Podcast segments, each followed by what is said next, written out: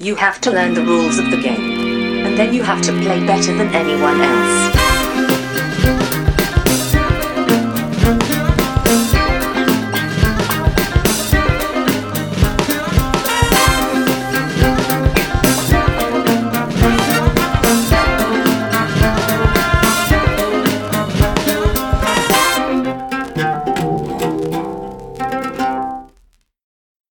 Och välkomna till Vems tur är det mellan turerna? Podcasten där vi pratar om spel. Jag heter Marcus Brisman och med mig har jag som alltid min bästa vän Hans Olo till min Chewbacca, Johan Järrud. Ja, den, där, den, den tar jag. Den, Ja, den är bra. jag misstänkte tycker det. är- Ja, nej, men det, den där känns bra. Den där känns bra. Det var bättre än Timon och Pumba tyckte du? Ja, fast det var också... Fan, oj, du, eh, du, du, är, du är bra på det här alltså. Jag älskar ju Chewbacca. Han är ju nog min favoritkaraktär från, eh, från Star Wars faktiskt. Ja, och då blir man lätt anekdotisk igen. Jag vet, du har nämligen en liten Chewbacca-grej. En nyckelring tror jag är med en liten Chewbacca på. Och trycker man på honom så låter han väldigt Chewbaccianskt. Alltså jag gillar verkligen det där ljudet han gör. Ja, precis. Och jag tyckte då att den, här, den där vill ju jag ha så jag letade lite efter en sån där. Mm. Men jag hittade ingen och sen så råkade jag eh, av en slump gå in på en GameStop tror jag det var i San Francisco. Okej. Eh, och där, när jag bodde där och då hittade jag en, en sån här Chewbacca. Okej. Men, så, men jag köpte den inte. Nej. Nej. För att... Ja, för att jag är en dålig människa och den där Chewbaccan. Ja, det är liksom the one that got away. Ja, ja, okej. jag förstår. Ja, Jag vet inte vart min är längre. Jag tror att Ella har den någonstans. ja okej. Men ja, sen är jag ju väldigt förtjust i Ermal Akbar också. Jo, men det vet jag. Men han har väl ingen naturlig så här radarpartner kanske? Nej, men precis. Exakt. Ja. Så det får bli Chewbacca och Han Solo. Ja, okej. Ja, hej Brisse. Hej! Hur, nu var det ett tag sedan vi spelade in faktiskt. De här släpps ju fortfarande då inte i, i rätt ordning. Vi släppte precis vårt tredje avsnitt. När vi spelade in nu så släppte vi precis det tredje avsnittet och det här är vårt sjätte avsnitt. Så att det ligger tre avsnitt före i inspelningstakten. Ja, men det är väl inte fy skam ändå, tycker jag. Nej, det är helt okej. Och jag menar, som vi ändå sagt tidigare, det här gör vi för att vi tycker det är kul. Och är det någon som lyssnar så är det extra kul bara. Så. Det är bonus. Ja, precis. Ja, hur, hur är livet i Stockholm mitt i corona som det fortfarande är nu då? Ja, det... Jag, jag har så svårt med det här. Jag har så svårt med folk. Eh, det är väl eh, många som, som jag tycker verkar inte särskilt berörda. Eh, men det kanske beror att jag, beror, jag bor lite utanför stan så att säga. Jag bor inte mitt i stan. Så att Nej, folk, som, folk som inte är i stan, de är ju liksom i de små centren utanför stan till en nästan större del än de var innan. Liksom. Och det är kanske därför jag, jag ser så mycket folk som jag Mm. Ja, inte tycker borde vara ute och röra sig så mycket. Men, ja. Nej, precis. men annars är väl livet, eh, det är väl okej. Jag spelar inte så mycket brädspel som jag vill. Eh, Nej. Jag eh, har en liten knatte som jag försöker sköta om till min bästa förmåga. Mm. Och han tar ju det mesta av min tid så jag är ju helt... Jag vet inte riktigt om jag hade varit så aktiv på särskilt många annorlunda Nej. sätt om, om det hade varit en annan situation. Eller om det inte hade varit eh, pandemi liksom. Jag känner igen det där. Från när, när vår dotter var, var liten. Ja, hur är, det, hur är det själv då nere i Göteborg? Det är bra. Vi, alltså Göteborg är i inspelningen stund inte lika hårt drabbat som, som Stockholm. Så det är inte lika mycket lockdown här, känns det som. Liksom. Och det, överlag är det inte lockdown i Sverige överhuvudtaget. Nej. Däremot så har ju Ella fått vattkoppor så att jag har varit eh, hemma ändå senaste Jaha, eh, okej, dagarna. det ser man. Mm, för att vabba Ja. då. Det, det finns andra smittor också som kommer då och då. Hur är det med henne då? Är det... Det är bra. Hon, hon har inte ens haft feber hittills. Det, och det är inte Nej, jättemycket okej. prickar, så att hon, hon tar det med ro. Det är, ibland Ja. gnäller hon över att det kliar, men jag tror det är för att vi pratar om att det kan klia. Och då Aha, hör hon det och så tycker hon, ja nu kliar det. För att ni, prat, ni sa det precis. Liksom. Ja, där ser man. Nog om det. Jag tycker vi ska gå på till vår första programpunkt. Det här har ju inte alls med spel att göra. Nej, verkligen inte. Så vi går till första programpunkten som eh, handlar betydligt mer om spel än vattkoppor. Ja, Ja, trudelutt.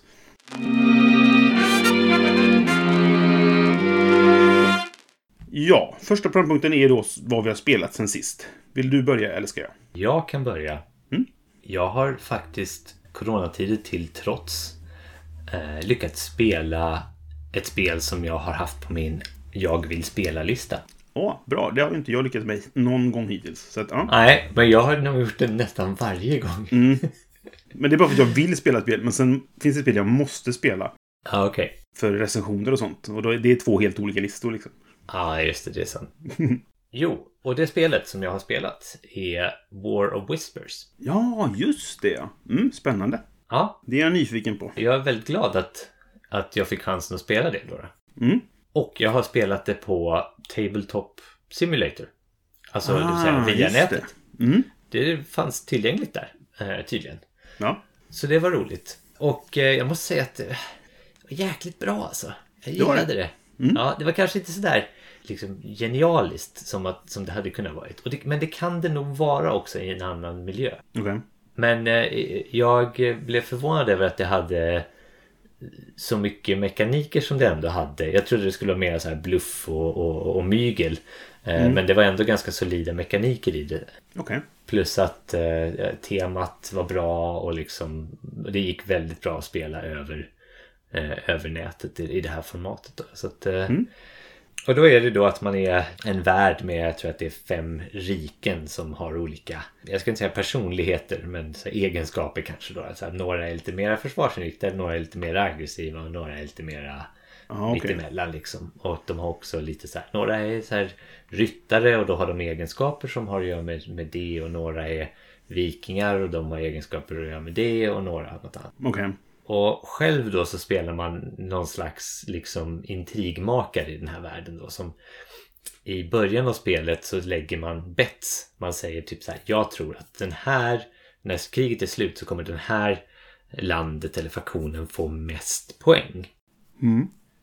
Och så lägger man det dolt nedanför eh, och sen så börjar spelet. Och då varje runda så lägger man ut två markörer i en så att säga councilplats på något av de här länderna. Mm. Och sen går det en turordning och så får man ta actions och göra de här actionsna som man får council. Det kan vara liksom, ja, jag rekryterar mer till det landet eller jag anfaller här borta eller jag tar ett en resurskort från det här landet.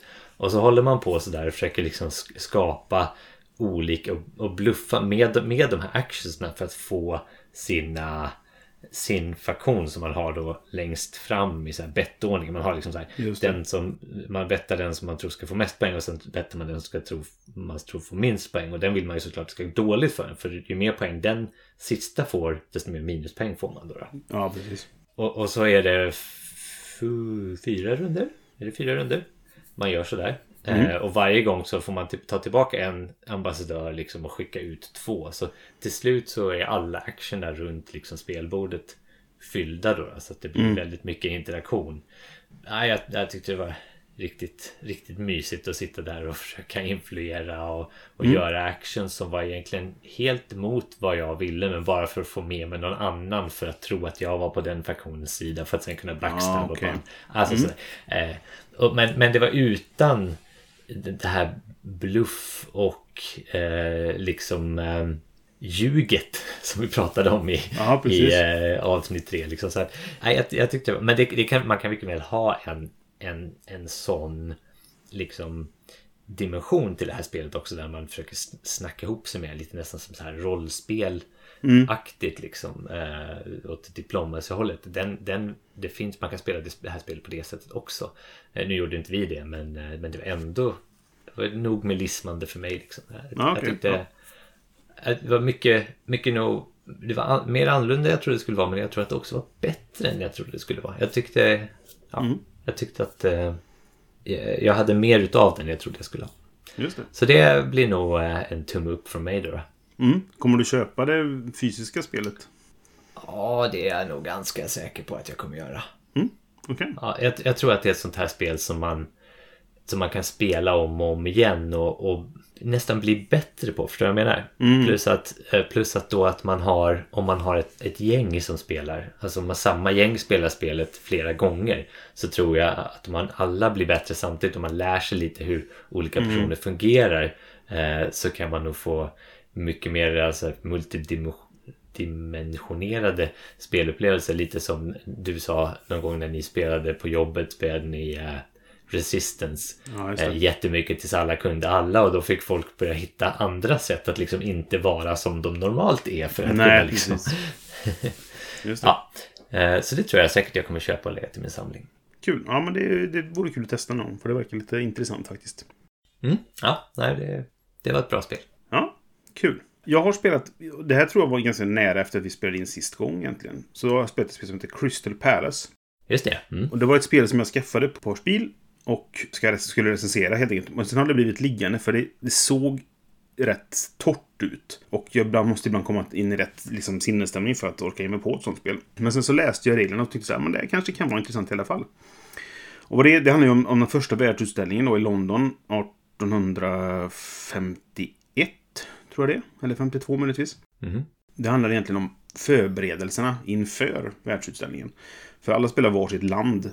Och man ska helt enkelt göra så att det går så bra som möjligt för ditt land. Så du gör en så fin utställning i din paviljong som möjligt.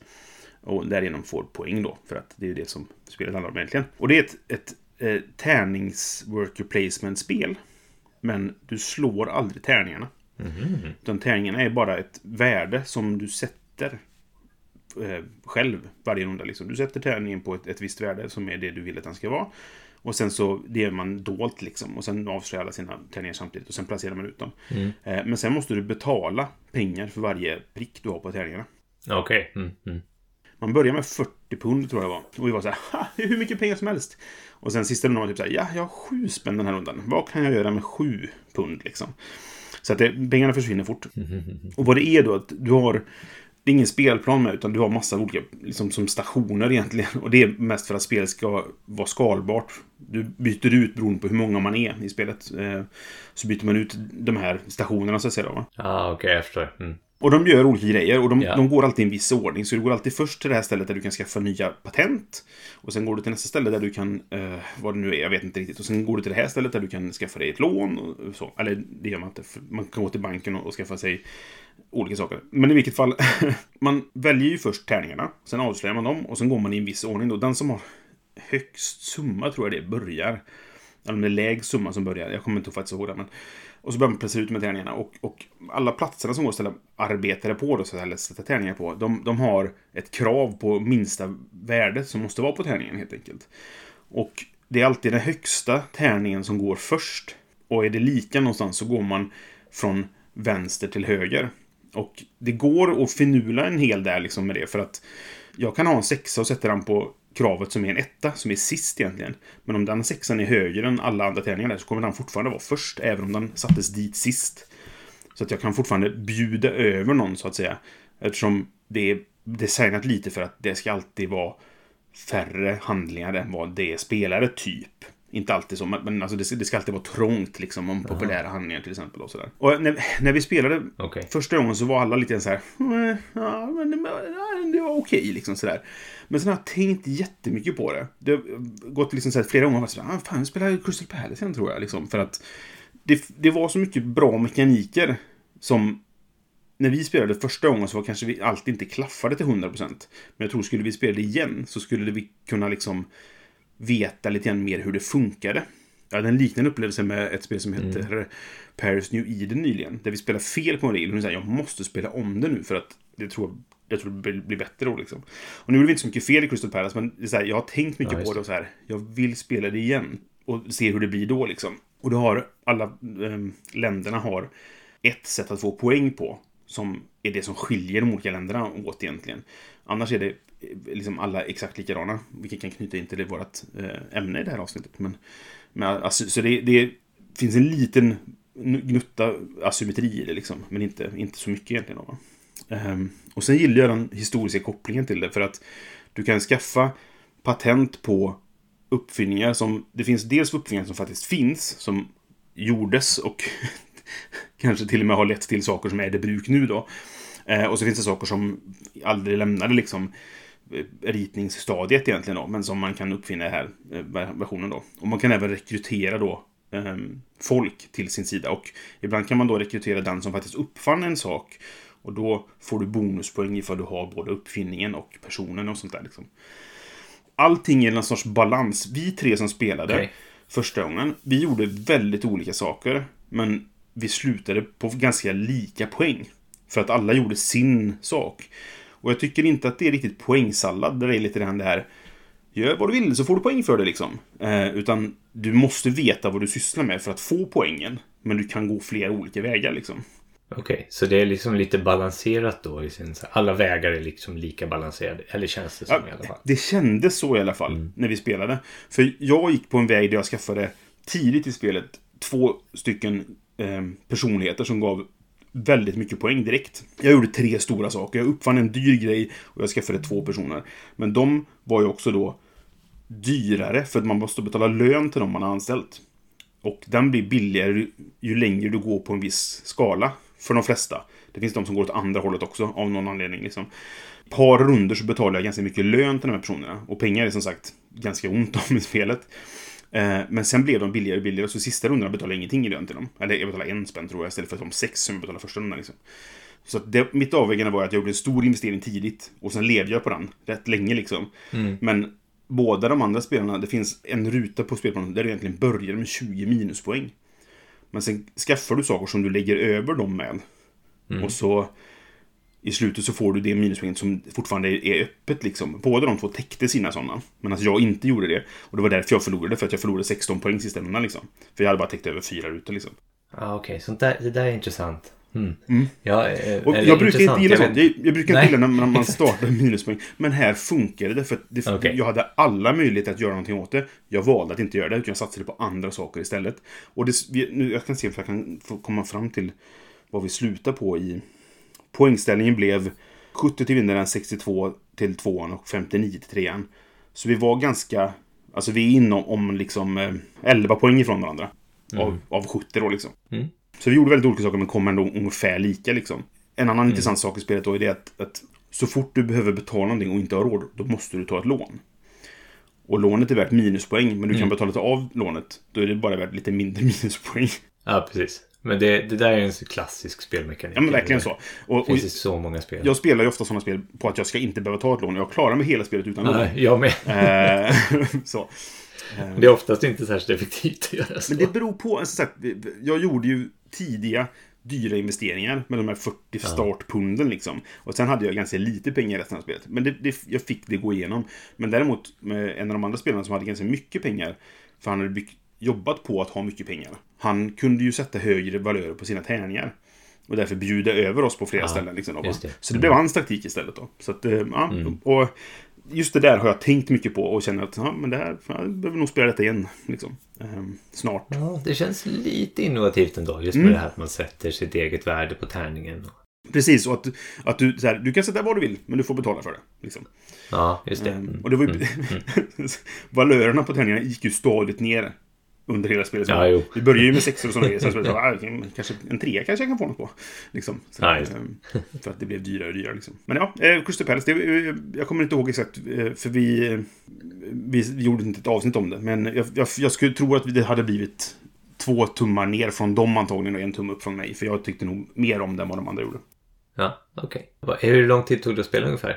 Ja, det är ju en klassisk euro. Det tog två timmar och 15 Ja, det, minuter. var, det är typ en klassisk euro. Ja, men precis. Väldigt typiskt sådär gjort. Det är från Foylandsbilen. Och eh, jag har inte sett så mycket snack om det egentligen. Sådär. Så att, eh, men jag, jag gillar det och jag vill spela igen. Det, det stannar i min samling ett tag till i alla fall. Cool. Ja, det är vad vi har spelat. Det är vad vi har spelat. Ska vi gå till vårt huvudämne? Ja. Då gör vi det efter en liten signatur. Och här är signaturen. Ja. Ja, och idag har vi då tänkt att prata om asymmetri i brädspel. Ja. Eh, och det här är ju då ett ämne som Brisse så att säga vurmar rätt mycket för. Jag tycker det är ett väldigt intressant ämne, ja. Ja, nej, men det, det är det. det, är det. Eh, och sen finns det lite så här olika... Och det, ska vi, det är det vi ska prata om. Liksom, hur definierar man asymmetri? Och liksom, vad, olika, vad för olika slags asymmetri finns det? Liksom? Ja, precis. Men, men först, så här, och du då Brisse, eh, du har ju... Du är väl något av en... Jag skulle säga att du är något av en expert på ämnet. I alla fall så har du en, en publicerad åsikt i minst en tidskrift och du har varit med på podcast och pratat om det. Så att... eh, Precis. Jo, men jag, jag skrev en artikel till, till eh, Phoenix. Och jag var med i, i Sporadically Board med eh, Dan och Mike. Och pratade om det också. I samband med att jag skrev artikeln egentligen så sa jag att vill ni ha med mig så ska ni ta med mig nu för nu har jag något att prata om. Men du vill fortfarande prata om det nu? Så. Ja, det vill jag för det, det, det väcker fortfarande tankar. Och vi spelade spel häromdagen som, som väckte tankar i mig. om det igen. Och då tänkte jag så här, nu, vi kanske ska prata om detta nu när jag har mer att, mer att säga, eller nya tankar om det. Var, varför liksom tycker du att asymmetri är just av alla typ spel? Ska vi säga mekanik? Är det mekanik? Eller är det Nej, det ska jag inte säga. Det är, jag vet inte vad man ska klassa det som. Det är väl en, en typ... eh, Ja, det är inte mekanik. För det är, inte, det är ju sällan någonting man använder för att göra något speciellt i spelet. Men det är ju någonting som förekommer i väldigt många spel. Ja, precis. Och jag, du tänkte att för, eftersom jag har skrivit och, och är då inom din, med dina ord experten på detta. Så hade du tänkt att du skulle ställa frågor till mig. Var det så? Ja, lite så hade jag tänkt. Ja. För jag är ju absolut ingen expert på det här då. Nej. Jag vet inte om jag är en expert på det. Men jag har tänkt mycket på det. Jag har mycket att säga om det. Eller jag har mycket tankar kring Precis. det. Mm. Men varför, varför är det då så intressant? Alltså, jag tycker så här att jag tycker att asymmetri är intressant för att det kan göra mycket med ett spel. Det, framförallt så kan det göra att det finns mer saker att utforska. För jag kan testa att spela den här andra fraktionen som jag inte har spelat. Jag kan testa en ny strategi som bygger på den här saken som ingen annan har eller som jag kan försöka skaffa mig eller vad det kan vara då. Så att det, det ökar omspelbarheten om man bryr sig om sånt. Nu är det ju, vi lever ju i den här kallt new-världen då lite grann så att hur ofta spelas ett spel egentligen? Men har man ett spel som man hittar som man gillar då tycker jag att asymmetrin kan öka livslängden på det spelet. För att det finns alltid mer saker att utforska om det är så att det är så asymmetriskt. Och det, det blir liksom... Du har, du, du har eventuellt då, beroende på vad asymmetrin, vilket uttryck den tar sig, liksom då, så, så kan det ge dig möjligheter att, att, eh, att ja, men som sagt, utforska spelet mer och se vad finns det här jag kan göra med detta liksom. Och det kan vara lite extra krydda till spelet för att jag kan känna att, ah, vänta, aha, kan du göra sådär? Spännande. Det kan inte jag, men jag kan göra det här istället. Och sådana saker. Vad är då asymmetri? Enligt Brisse. ja, i brädspelstermer så handlar det oftast asymmetri om att det finns har olika krafter eller olika förutsättningar kan man säga. Och jag har för min skull när jag ska prata om det delat upp det i lite olika kategorier. I, i två huvudkategorier egentligen som har underkategorier. Vill du att jag ska dra Okej. dem? Du får gärna berätta om dem, ja. Mm. Eh, jag delar upp det i helt asymmetriska spel och delvis asymmetriska spel till att börja med. Och sen finns det så sagt undergrupper till dem då. Och sen finns det undergrupper till undergrupperna i vissa fall. Oj. Men om man pratar om helt asymmetriska spel så är det spel där spelarna gör väldigt olika saker i spelet. Och ofta Ja. så rör det sig om att du gör olika saker fast i samma kontext. Till exempel då som Root. är ju nästan, det är antagligen det mest kända väldigt asymmetriska spelet. Just nu i alla fall. För alla spelar på samma spelplan. Två av fraktionerna är mer traditionella att de rör sig med sina trupper på spelplanen. Men hur de gör det gör de på två helt olika sätt. Den ena måste programmera med kort. Och den andra eh, har jag inte spelat så jag kommer inte ihåg hur katterna funkar riktigt. Men De har, de har en march action och då får man liksom flytta två katter.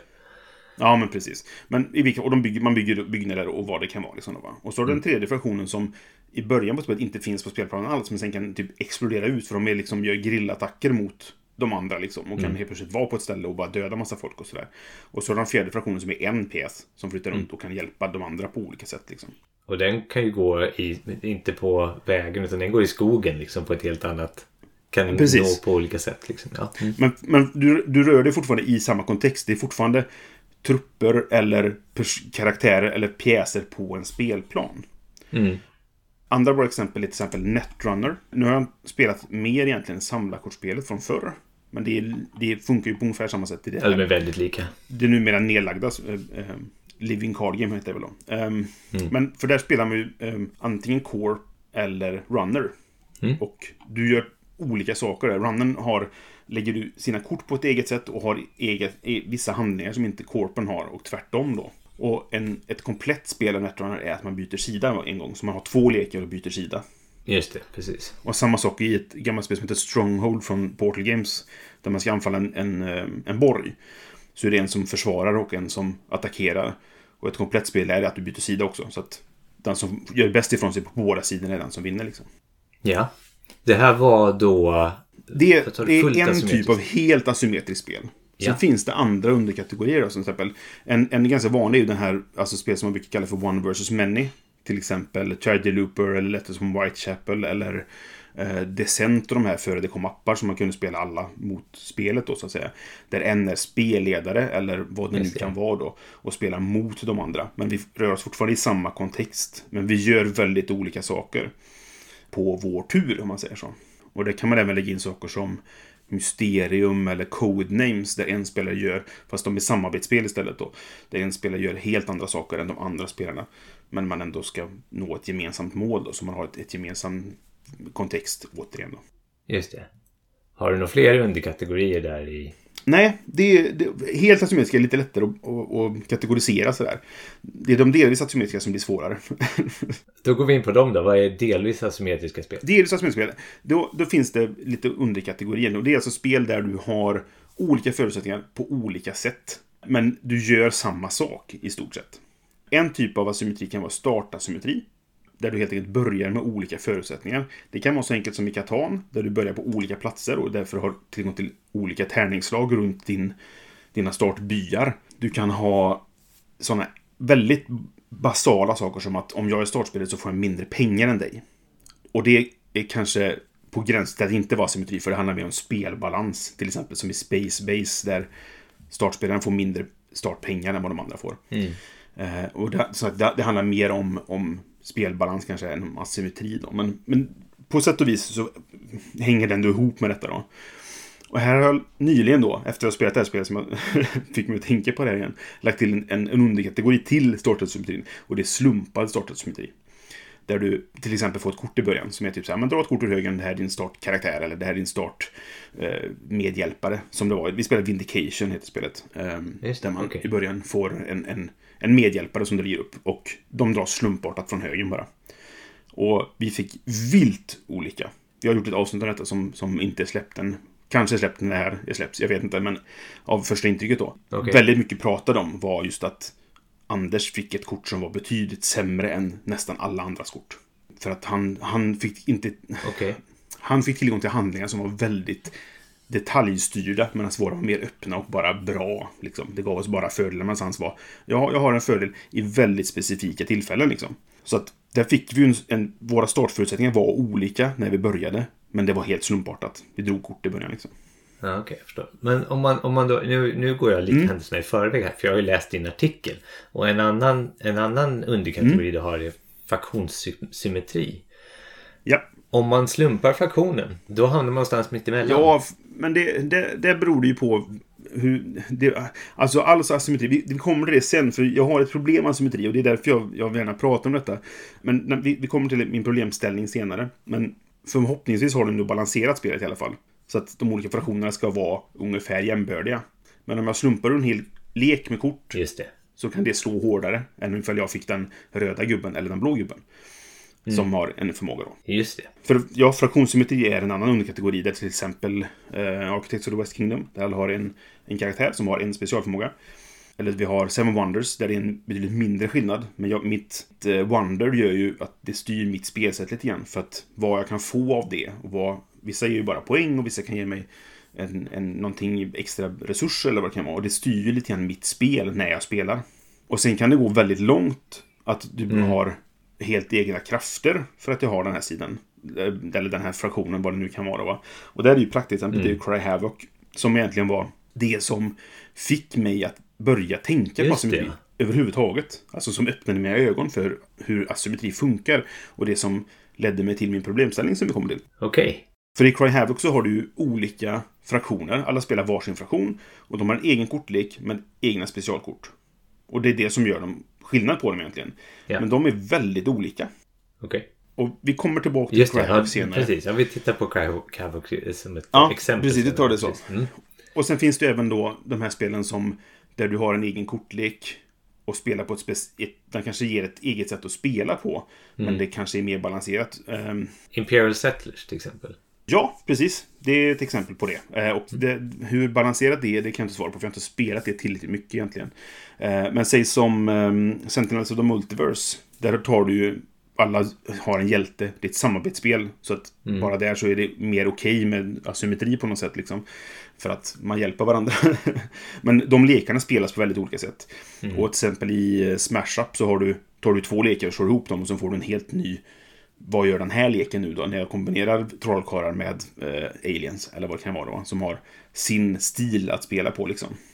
Ja, just det. Och lite grann som i det här um, i Keyforge då. Där om jag har en Brobnar-lek som har vad de nu, jag kommer inte ihåg vad alla heter nu, men som de olika den här kombinationen och de här korten i den här leken, hur funkar det liksom då? Just det, precis. Och sen finns det en till kategori som är den svagaste egentligen, som jag, jag nämner den mest i förbigående, men det är uppbyggda symmetri. Där du under spelets gång får tillgång till fördelar eller resurser eller vad det kan vara som skiljer sig från det de andra spelarna har. Okej. Men om man, om man faktiskt låter det vara en, asymmetri, om man pratar om asymmetri, då är nästan alla spel asymmetriska. Ja, precis. Det måste de ju bli då.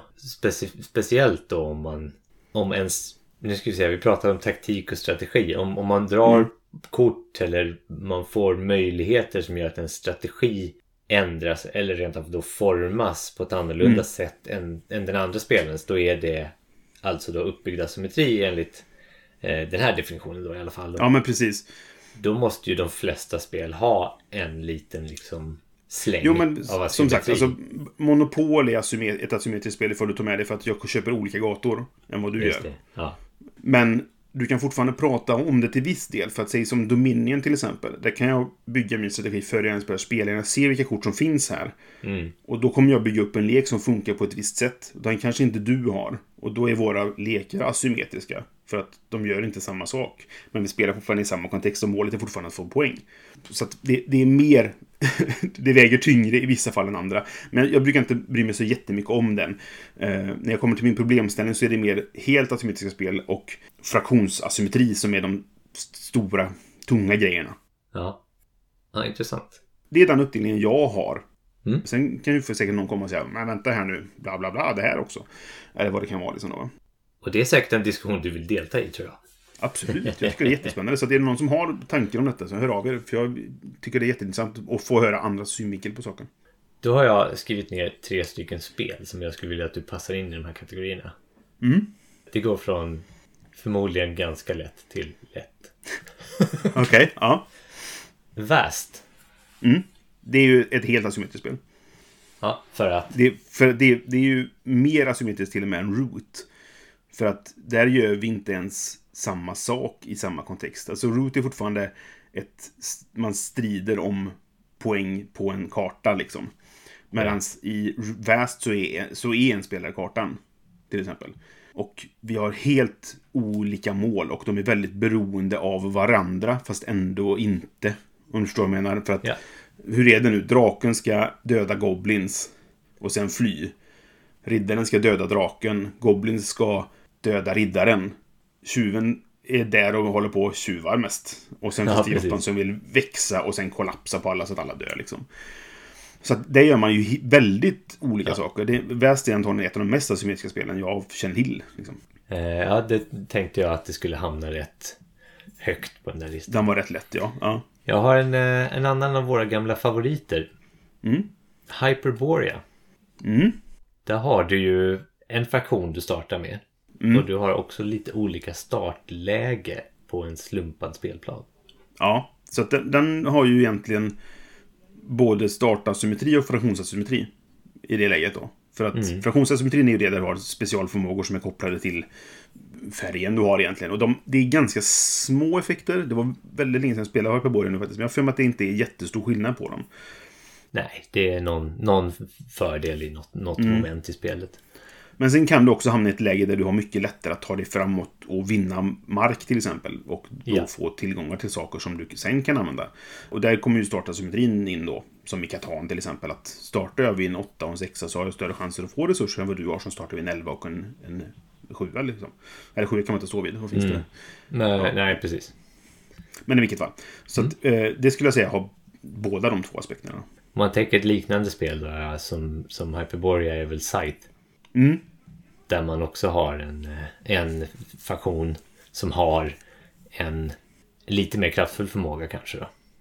Alltså, eh, Side är intressant i aspekten att det har två stycken fraktionsasymmetrier som du sen Ja, parar exakt. ihop. Precis. Ja. För att du har, du har fraktionsasymmetrin för din nation och så har du fraktionsasymmetrin för din, vad är det, om de är agricultural eller Ja, industrial precis. eller vad det nu är. Och i turneringsspel har du vissa som är bannade.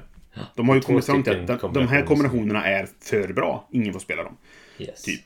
Så du har ju två fraktionsasymmetrier som du slår ihop till ett oheligt... lite som i Smash Up då. Eh, där vissa kombinationer säkert också är bättre än andra. Ja, det är väl lite som... ehm, jag kommer ihåg en gång... Nu blir det anekdot-time. Vi skulle ha en jingle för när vi gör en anekdot. För det gör vi ganska det. ofta.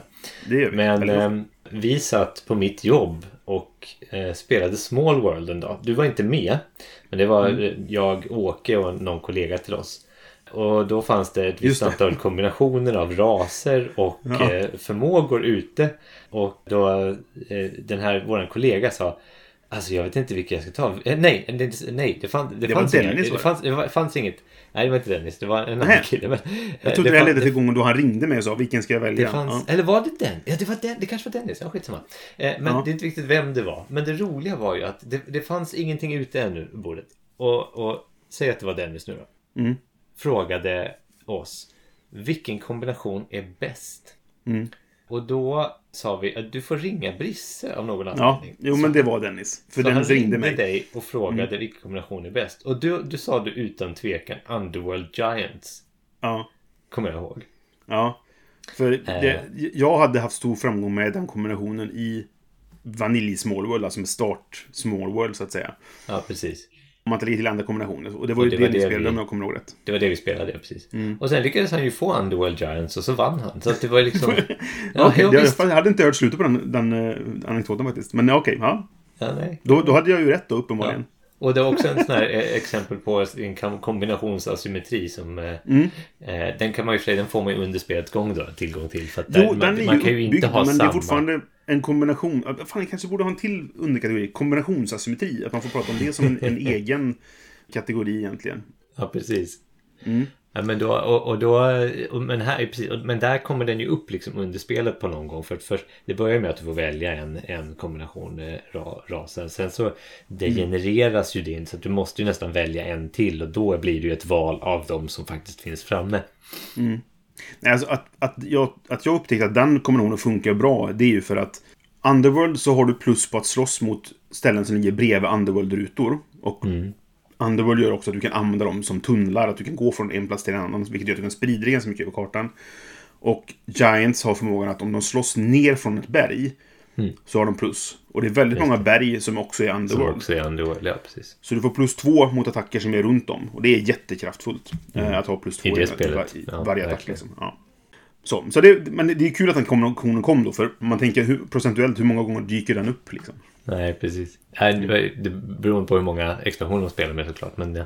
Det, ja, det också. Absolut. Mm. Sista spelet på min lista då. Mm. Eh, Drakborgen.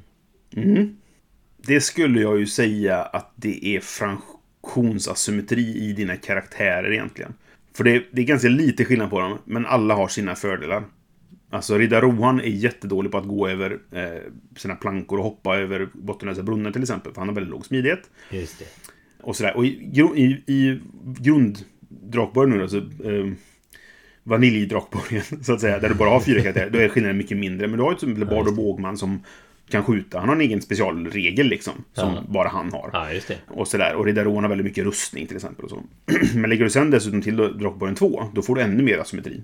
För då får du väldigt mycket specialförmågor och effekter och grejer. Och så har du Mrishnak magiker som kan stanna tiden och fuska så att alla andra sitter och väntar medan han spelar själv i liksom 20 minuter. Och går runt och bara, nej, så här, ta ett skada till och så går jag lite hit bort och så vidare. Och behöver Mrishnak-spelaren behöver liksom inte bry sig om så mycket att solen kommer gå ner heller. För att han kan bara stoppa tiden när han känner att nu börjar det bli jobbigt. Eh, Så att, ja. Men det är väl frak- fraktionsasymmetri då i vilken karaktär du har. Karaktärsasymmetri liksom. Så finns det egentligen något spel som inte är asymmetriskt? Ja, det gör det ju. Eh, beroende på hur hårt man drar då eh, den uppbyggda symmetrin. Men schack till exempel. De flesta abstrakta spel som har perfect information är ju inte asymmetriska oftast. Men egentligen så är schack också, också asymmetriskt. För vit börjar alltid. Vit börjar alltid, vi, precis. vi tar en fördel där också. Så att, ja, nej, det kanske inte finns några spel som inte är asymmetriska. Just det här med att någon alltid måste börja kanske Mm. gör att vi inte kan hitta ett spel som inte är asymmetriskt. Nej, Om man nu oftast ska ju- hårdra den här eh, eh, in absurdum gränsen. Nej, och det beror ju på hur man, vem man avgör vem som börjar. Om det är så att, ja, men till exempel som, vi, du vet vem Flax är? Mm. Ja, det är, en, det är en man som har väldigt långt skägg. Han är lite känd för sitt långa skägg. Ja. Och i spelet Once upon a time så börjar alltid han som har längst skägg. Ja. Vilket gör att Flax får alltid börja om han är med. Liksom. Mm. Och då blir det asymmetriskt. För att Flax börjar alltid i det här spelet. Liksom. ja, det. Eh, om man däremot har ett sätt att slumpa en startspelare, då skulle jag inte säga att det är asymmetriskt på grund av att någon ska börja för att det. det är slumpen Mm. som avgör. Om man inte då ska kalla det för slumpartad startasymmetri. Men jag tycker, då, då tycker jag man hårdrar det lite för mycket. Eh, kanske sådär. Nu är vi inne på tunn is här. Men eh, Ja, ja, det är vi. Men, Ja. men ja, det, jo, det finns, det finns eh, spel som inte är, är asymmetriska skulle jag säga. Men, men eh, visst, det, det är väl... Eh, om man hårdrar det så är det väl de flesta kanske asymmetriska. Då. okej. Men du nämnde tidigare att vi att vi, att vi, att du ser ett problem med asymmetri som Mm. gör att du blir lite frågande till hela grejen. Som Ja. också har, vi har liksom hört att det har lite att göra med Cry Havoc. Så berätta mer om det. Det var där tanken föddes för mig och det som fick mig att till slut skriva en artikel. Det tog mig några år att, att verkligen tumla runt den här tanken och diskutera den med folk och så vidare. Jag diskuterade till och med med Eric Lang när jag träffade honom i Köpenhamn. Och han avslog den fullständigt eh, och tyckte att det där var trams. Nej, så sa han inte. Men han bara, nej det, nej, det tycker jag inte. Han var i och för sig inte jätte... Han var, höll på att sätta upp sin eh, prototyp av Rising Sun som han skulle visa för oss. Men det, det jag ser som kan vara ett eventuellt problem, det är erfarenhet. Att erfarenhet rör om i asymmetrigrytan på ett sätt som kanske inte riktigt funkar om man ska hårdra det liksom. Och då menar jag både erfarenhet av spel överlag och erfarenhet av det här specifika spelet som är asymmetriskt. Okej. Om jag säger så att det spelet som jag sa att jag hade spelat, till exempel War of Whispers. Om jag spelar Mm. med en grupp hundra gånger och sen ska jag spela det med dig som inte har spelat innan så har jag mycket Ja. mer information om spelet och mycket mer kunskap om spelet som jag kan använda mot att ge mig fördelar mot den ny, ny, nykomne spelaren så att säga. Det är det du menar eller? Jo, men precis. Har, har du spelat ett spel flera gånger och det finns ett mått av asymmetri i det så kommer den asymmetrin vara värre. Den kommer slå hårdare mot mig som nybörjarspelare än vad den gör mot dig som erfaren av det spelet. Och därför så är skevas graden, om man säger så, graden av asymmetri skevas mer om det finns en skillnad i erfarenhet. Och, och då menar du också att ju mer asymmetri det är desto värre är den skevningen. Det är nästan som en så logaritmisk skala. Ja, men nästan så att, att är det mycket asymmetri i ett spel som i till exempel Cry Havoc, där fraktionerna har sin egen kortlek som är väldigt olika saker. Och jag har spelat Cry Havoc 20 gånger och du spel, ska spela för första gången. Då kommer jag antagligen krossa dig. För att jag vet vad jag ska göra för att kontra din, din styrka som du har i din lek. Mm. Cry Havoc har ju fått kritik för att vara... Alltså att det finns en, en fraktion som är starkare än de andra. Och då säger ju eh, Gr- Grant Rodick som är, har, har skapat spelet, och då säger ja men det, då måste de andra lära sig att kontra det. Ja okej, men om jag spelar med dig för första gången så har du ingen aning om hur du ska kontra mig om jag spelar den här fraktionen. Jag ska inte säga vilken det är, jag ska inte förstöra någon spelupplevelse. Det finns folk som älskar Cry Havoc och det, det, är, det är inget fel på de människorna. Så det passar inte oss helt enkelt. Men jag tror, nu, den här siffran blir bara större och större för varje gång man pratar om den. För jag kommer inte ihåg vad den är exakt. Och jag, jag har försökt hitta källan, men jag hittar den inte längre. Men vid något, någonstans på en, en BGG, alltså Board Game Geek-tråd då, så har Grant Jody skrivit då att man ska spela spel 30 gånger. Sen, sen vet man hur det funkar liksom. Och det är vilket spel som helst, det är inte bara hans Nej, nej, det är specifikt eh, Cry Havoc. Ja, specifikt Cry Havoc, okej. Ja. Ja. Mm. Och det tycker, dels tycker jag så här, spelet i sig är inte intressant nog att spela 30 gånger. Eh, Två, hur många spel spelar du 30 gånger i den? Alltså det är väldigt många. så De som spelar mycket spel spelar kanske inte spel så många gånger. Det, det är väldigt olika i och för sig. Det finns de som spelar bara samma spel hela tiden. Ja. Men Vi gör så- inte det. Nej, jag, jag gör det inte för att jag måste spela nya spel för att recensera dem hela tiden. Eh, Du har spelat eh, 20 gånger åtminstone, eh, sist gång vi pratade om det i alla fall, eh, Tapestry då. Men, ja. Ja, jo. Mm. Men det är väl det då. Ja, nej men så. Och sen eh, tre då. Eh, då, då, då. Så fort du får in en ny spelare i den gruppen så är det, du, nollställer du det igen liksom. Mm. Och så är du tillbaka på ruta noll och bara, ah, okej, ja, nu börjar vi om då. Eller så får du sitta och förklara jättemycket. Så här ska du spela för att kontra den här. Och så här ska du spela för att kontra den här. Och då kommer steg fyra in. Spelar jag verkligen spelet då? När jag gör som Grant Rodick har bestämt att det ska vara. Han har sagt så här liksom att ja, men för att kontra styrkan hos den här så måste de andra göra så här mot den. Men då kommer den här kanske vinna och då måste de kontra dens styrka genom att göra så här. Och därför sitter vi bara och följer hans flödesschema. På något Det sätt. känns liksom. som att om man skulle göra en simulation av det där spelet så skulle Mm. det vara ett spår som hela tiden händer, så att säga. Och det är det spåret som man måste då sitta och spela eh, Ja. för att... Ja, vadå? Inte nej, men den här starkaste funktion- faktionen ska vinna, men då... Ja, Men ja skulle, det, du har skulle du rätt. kunna stoppa in fyra stycken självlärande AI som spelar Cry Havoc så skulle du kanske få en simulering där de efter 30 spel har balanserat sig själva då. Men då är det så här, spelar vi verkligen spelet nu då efter de här 30 gångerna? Eller gör Ja. vi bara, spe, går vi igenom eh, Grant Rodicks Cry Havoc-simulation det. och följer hans stolpar för att lyckas ta sig fram i det här spelet. Och nu är det jämnt, för, men det är inte roligt. Eller så, jag vet inte. Och sen då återigen, bara ren spelerfarenhet. Ju mer asymmetriskt spel är, har jag spelat mer spel och har mer spelvana och vet hur jag ska tänka kring det, så kommer asymmetrin slå hårdare mot den som är nybörjare. Alltså om jag skulle spela mot min mamma till exempel, som inte har spelat så mycket spel. Hon är på inget sätt, jag, jag säger inte att jag, är mer, att jag är smartare än henne eller mer intelligent än henne eller något sånt där liksom, för hon är en, en smart kvinna.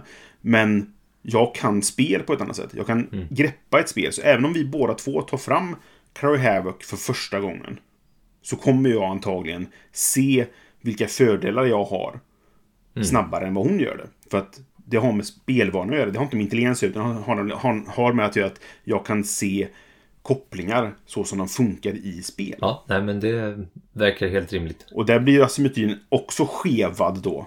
Ifall det skulle vara så. Och kommer du till en situation där det du har båda de här sakerna. Jag har spelat Cry Havoc hundra gånger. Och så ska jag spela mot en nybörjare som, som har spelat liksom... Ja, men jag har spelat Settlers en gång. Och så ska vi spela Cry Havoc. Ja, just Och jag har spelat så. Då, det finns ju ingen möjlighet för den här människan. Det var ju precis det som hände med mig när vi skulle spela eh, Blood Rage. Ja, just det. Precis. Att jag spelade mot... Och det, det, det spelet är inte jätteasymmetriskt. Det har lite, det har en viss del av uppbyggd asymmetri. Men inte jättemycket egentligen. Men det, där, bara erfarenheten där gjorde ju att jag blev mosad liksom.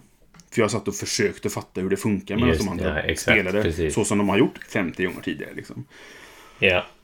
Och då, då blir liksom erfarenheten där eh, blir väldigt tydlig. Att det spelar stor roll. Och det känns ibland, tycker jag då, som att spelskaparna, nu inte bara Grant Rodiak nu utan i allmänhet kanske då, även Eric Lang, eftersom han bara bjäfs, tyckte han liksom. Att de lägger lite för mycket ansvar hos spelarna, att nu får ni själv balansera detta. Vi, har inte, så här, vi vet inte ifall det här är balanserat, för det får ni fixa. Ni, det är ert ansvar att balansera så att spelet blir bra när ni spelar det. Du får kontra honom när han blir för stark där och så vidare. Liksom, va? Och det tycker jag är lite magstarkt att lägga i deras knä. För att när vi spelar för första gången så kommer ingen ha den, den insynen i spelet. Den kommer vi få upptäcka under spelets gång. Och då kanske den första spelomgången gör att en spelare hatar det här spelet. ja För han precis. blev mosad. För att någon lyckades koppla då vad det nu var. Eller att någon råkade ha fraktionen som är starkare om ingen stoppar den. Men det var ingen som visste det, att det skulle vara så. När vi spelade Cry Havoc första gången så den som hade den här fraktionen hamnade på ena sidan av spelplanen medan vi andra två krigade mot varandra på andra sidan. Och så fick han dubbelt så mycket pengar som oss andra. Tillsammans. Alltså så här. Ja, För att vi visste inte att... Jag visste vilken fraktion det var som var, sades vara den starka. Men jag, kunde, jag ville inte säga det för jag ville inte färga hur de spelade spelet. nej, nej, precis. Okej. Och då blev det inte så. Liksom. Och då, då blev det väldigt skevt i den omgången. Och då är det, väl, det är väl två saker som man måste ta hänsyn där som... För att jag, jag, jag tror säkert att alla speldesigners testar spelen och försöker balansera dem så mycket de kan då. då.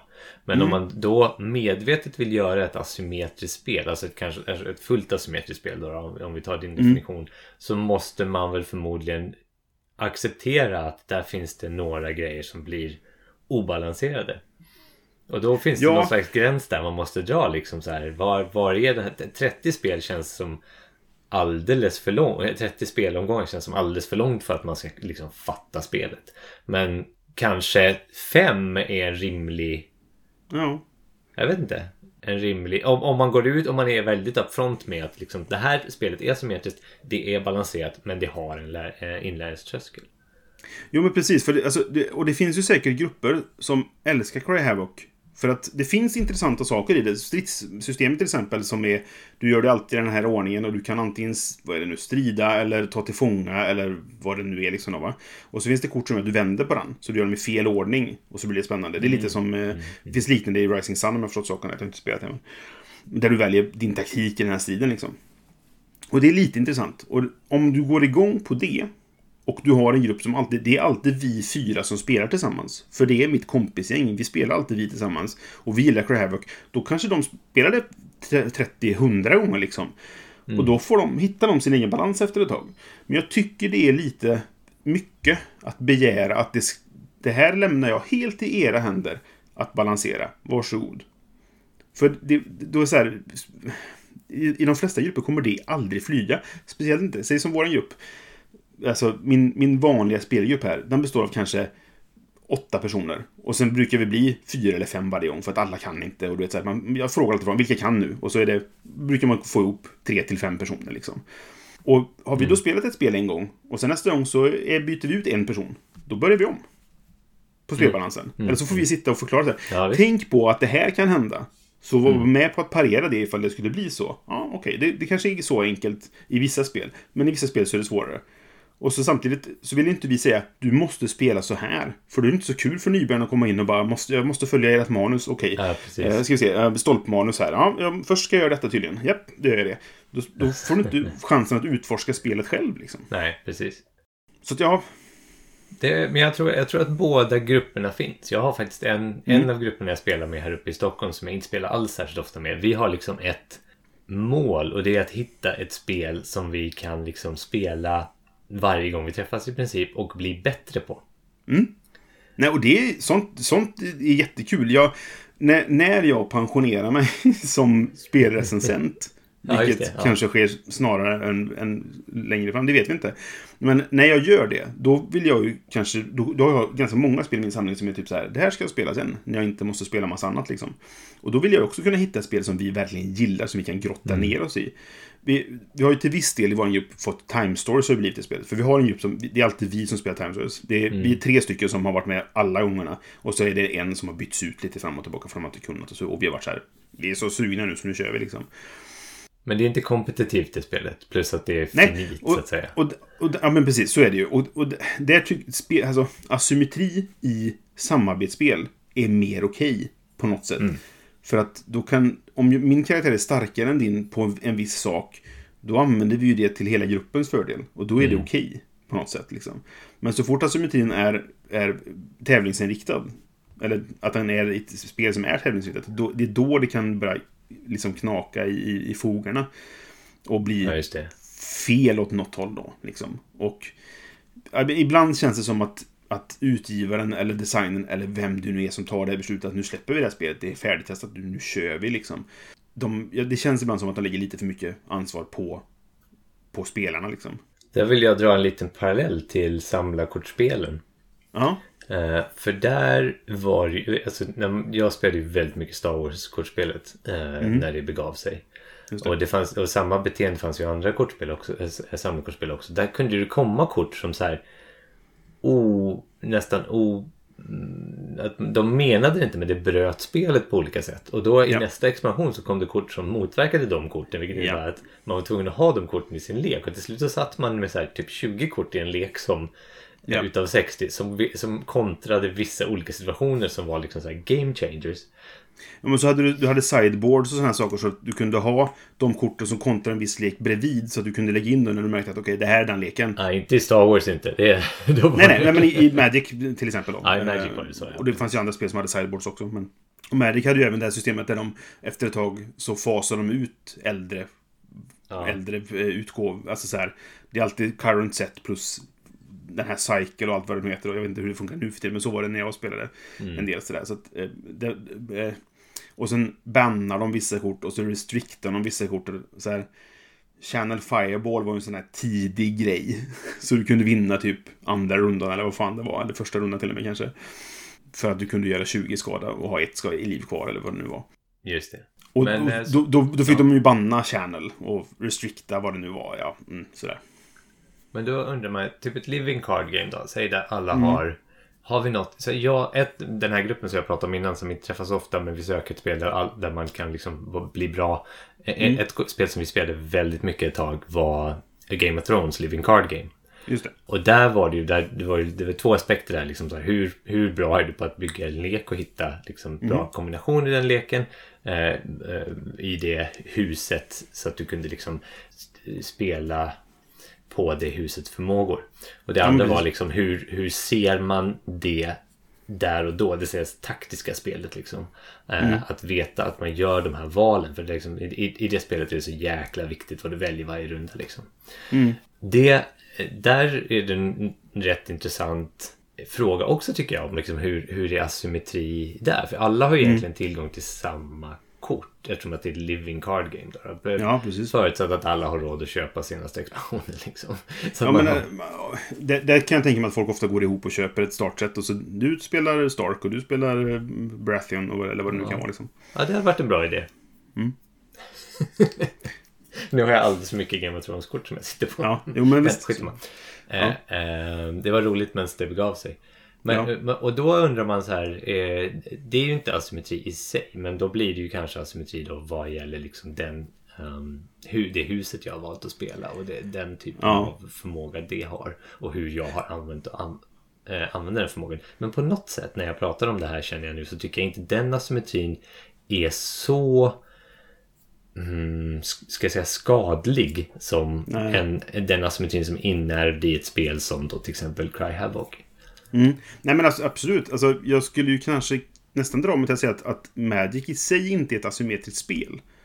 Men i och med att du kan bygga så mycket, mycket olika lekar. Alltså, nu har jag inte spelat så mycket av, av eh, Game of Thrones-kortspelet liksom. Men Magic som ändå spelat en del och jag har spelat andra samlade kortspel också. Men i sig är det inte asymmetriskt. Men sen kan du bygga lekar som blir väldigt olika liksom. Och då blir det ju asymmetriskt på sätt och vis. Men det är också, som du säger, självbalanserande då för att det, jag kan acceptera att de lägger det ansvaret på spelarna mer där. För att det är gjort så. Jag köper mina kort och sen vad gör jag med dem liksom? Och sen får andra reagera på, jaha, vänta nu, det där var en bra taktik. Den kanske man skulle testa själv eller hitta ett sätt att stoppa liksom sådär.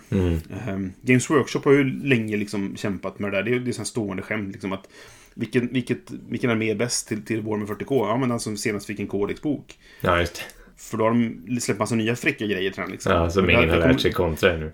nu kommer anekdotsignaturen här då, men vi spelade eh, mycket Warhammer Fantasy Battles i Trollhättan förr i tiden. Och så kom ju Undeads nya Army Book med Nagash när han var, en, kom, när han var nykomling så att säga då va. Eh, och det var ju, han är en Lich Lord eller vad det heter då va. Och han är jättemäktig sådär. Och så var det ett tag som Benjamin som spelade eh, Undead då, han vann alla matcherna för att han hade Nagash och Nagash gick runt och bara massakrerade alla andra liksom sådär.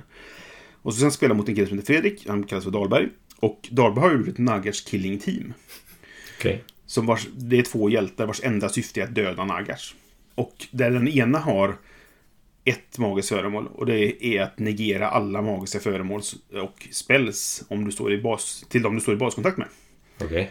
Eh, och sen den andra har ett eh, fettingsvärd då, typ som kan, kan faktiskt göra skada nog att ha ihjäl Nagars. Och sen är de i varsin unit, och sen, eller om de var i samma unit, jag kommer inte ihåg exakt, för det var så länge sedan jag spelade med också. Men det slutar ju med att den ena, eh, med att Nagars har en sån här fyr, 40 mm fyrkantig bas då, så har han en stor bas. Och Just de här har ju små baser, så att en kan stå på sidan och en kan stå framifrån. Vilket Ja. gör att de har inte baskontakt med varandra. Men det behövde de inte heller. Så han, nej, det behövde de inte. För de var ju eh, heroes och därmed fristående figurer. Så att eh, den ena kunde då nullifiera sig själv och Nagars. Medan den andra inte påverkade det, för han stod inte i baskontakt med han som hade nullifieringsföremålet. Just det. Eh, och Benjamin bara, men säkert får du inte göra. Jo, det får jag. Ja. Nu är, your reign of terror is over. Tycker liksom bara Dahlberg då. Och så slaktade han Nagars och sen vann han stort. För att Benjamin byggde ju sina armé kring Nagars. Liksom. Jo, så när han föll, då följer de som ett korthus. Liksom. Ja. ja. Och det, det där är ju en asymmetri då som vi märkte att det här är ju, han är ju för bra, vad fan ska vi göra? Och sen satte sig David ner och crunchade detta då bara. Så här kan man göra. Och sen blev det ju helt enkelt att alla bara, ja, ska vi ha med Nagars den här gången? Ja, okej. Då vet jag hur jag ska bygga min armé. Och så börjar folk liksom så här. Och så blir det en, en maktkamp då på något sätt liksom.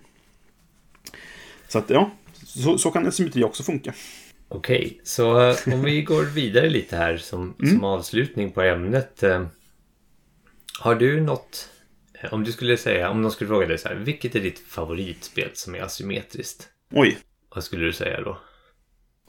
Ja, det, det, då får jag nästan säga, om jag går till min topp 100-lista och, och går uppifrån och ner tills jag hittar ett asymmetriskt spel, eller som, är, som har tydlig asymmetri i sig. Ja. Eh, nu ska, får jag ta fram ett, ett ögonblick på det? Ska jag ta fram min topp 100-lista. Jag skulle gissa kommer till tredje plats, för jag kommer till The Expanse. Jaha, Ja, Architects of West Kingdom, det ligger på plats två. Det, är, det har fraktionsasymmetri, men den är väldigt liten. Alltså alla har en spe, specialförmåga, men den är... Jag, har, jag tror att den är ganska balanserad, för den är, det är så liten effekt. Men det finns säkert de som är lite bättre än andra där. Men Ja. i The Expanse så har du fyra fraktioner som alla har special, en, en specialförmåga, eller två specialförmågor. Nu ska vi se, så jag tänker här. Jo, för du, du låser upp teknologi under spelets gång i runda två, tre och fyra tror jag det är, om jag kommer ihåg rätt. Det var ett tag sedan jag spelade, men... ehm, och den första är asymmetrisk. Så alla har sin... Först, den första saken de får är helt olika för de olika fraktionerna. ja, jag Den andra är samma för alla. För då kan man börja kriga med varandra. På ett annat sätt än vad man gjorde tidigare. och den tredje är asymmetrisk igen. Så att du har två stycken förmågor av dina tre då. Och nu, det, det är inte ens inklusive expansionen som lägger till ledare och sådana saker. Det blir ännu mer asymmetriskt. Men, men bara grundspelet så har du det. Och det gör att jag har spelat, ja, men till exempel som eh, UN är ju en av fraktionerna. Jag vet inte hur mycket du kan om The Expanse. Har du sett serien? Nej, eh, jag kan ingenting. Men jag vet att Okej. du håller den väldigt högt. Så. Jag tycker serien är jättebra och spelet är fantastiskt bra. Eh, Men så att UN till exempel, de är bra diplomater. Vilket gör att de får... Du, har, du sätter ut kuber som är egentligen kontrollkuber. Och de har helt enkelt en större kub som är värd två. Mm, okej. Det, det, är, det är en av de första sakerna du låser upp till exempel. Då. Och sen har de även att eh, så här, är det lika så vinner den som har aerial superiority på den planeten. Alltså de som har flest skepp i omloppsbana. Om det blir lika på planeten, då vinner den. Men är det lika och UN är med, då vinner UN. Till exempel. Det är deras Ja, tredje precis. förmåga. Mm, mm. Och där alla har ju varsin sån sak då egentligen. Som gör att de är bra på det här sättet. Liksom då? Och de är ganska olika. Jag vet att jag har inte spelat eh, OPA då som är de här ja, men typ skrotpiraterna mer eller mindre. Eller man ska kalla det. Mer an- anarkister eller så. Och Ja. ställer sig emot styret från de andra, Mars och, och UN då. Eh, och de kan bygga skrotskepp som är värda en halv i, i fightvärde liksom. Och jag vet de som har spelat, de tycker att det här, är- de här är för svaga. Det är en för dålig specialförmåga jämfört med de andra då. Men det kan Ja, ju ja. också bero på vem som just nu håller på att förlora. Då känner man att jag är ju sämst ju, för jag håller på att förlora nu. Men så. Men det, det, är, det är inte jättemycket asymmetri, men det är lagom mycket. Och den känns som att den går att självbalansera. För det är ganska tydligt vad jag kan göra. Jag vinner på lika till exempel. Då vet de andra det. Då ska de se till att det aldrig blir lika. Så jag kan vinna på att inte behöva lägga dit en kub extra. Liksom. Då ska de ha en så pass mycket extra så att jag måste lägga dit flera kuber till exempel. Då, för att uppnå balansen så att jag vinner på lika. Så det är ganska tydligt och lätt att se hur man kontrar balansen är. För det, det finns det. två förmågor per fraktion egentligen. Så man kan säga att, att Brisses så att säga, ultimata dos av asymmetri är ett delvis asymmetriskt spel. Där någonstans ligger din sweet spot. Ja, men lite så. För så, jag, jag, ehm, Architects of Kingdom är ju ett annat favoritspel. Så att den lilla asymmetrin som finns där, den ger flavor mer än vad den ger Ja. faktiska spelfördelar. I Paladins of Kingdom så är det ingen asymmetri alls. Alla har samma lek från början. Sen blandar man leken och drar den och får kanske olika resultat då. Och Det Ja. spelar roll. Och sen kommer det ut kort och där blir det uppbyggd asymmetri då. Ja. eh, I det spelet mer än, än start eller fraktionsasymmetri då. Mhm. Men lite asymmetri är en bra krydda till spel tycker jag. Men det får inte ta, bli för mycket och det får inte bli så att det skevar för mycket när det kommer in en ny spelare. Eller en oerfaren spelare. Tycker jag. Jag förstår. Sen en, en intressant poäng nu. Du gillar ju Tapestry väldigt mycket. Ja. Och det är ju spel som är asymmetriskt. Eh, I allra Oh ja. högsta grad. Med sina eh, olika nationer. Och det som hände med det spelet var ju att, att när det väl hade kommit ut och folk spelat det så fick det helt plötsligt en sån bred speltestpublik nästan. För att det hade ju speltestat naturligtvis. Jag jag är ju övertygad om att, att Stonemaier inte släpper ett spel som inte är speltestat. Men om det har speltestats av 25 grupper. Som har spelat det 3-4 gånger var. Alla, alla så här, kombinationer kommer aldrig uppstå liksom. Men när eh, det här säljs till tusen gör det. 16 000 pers eller vad det nu var. va?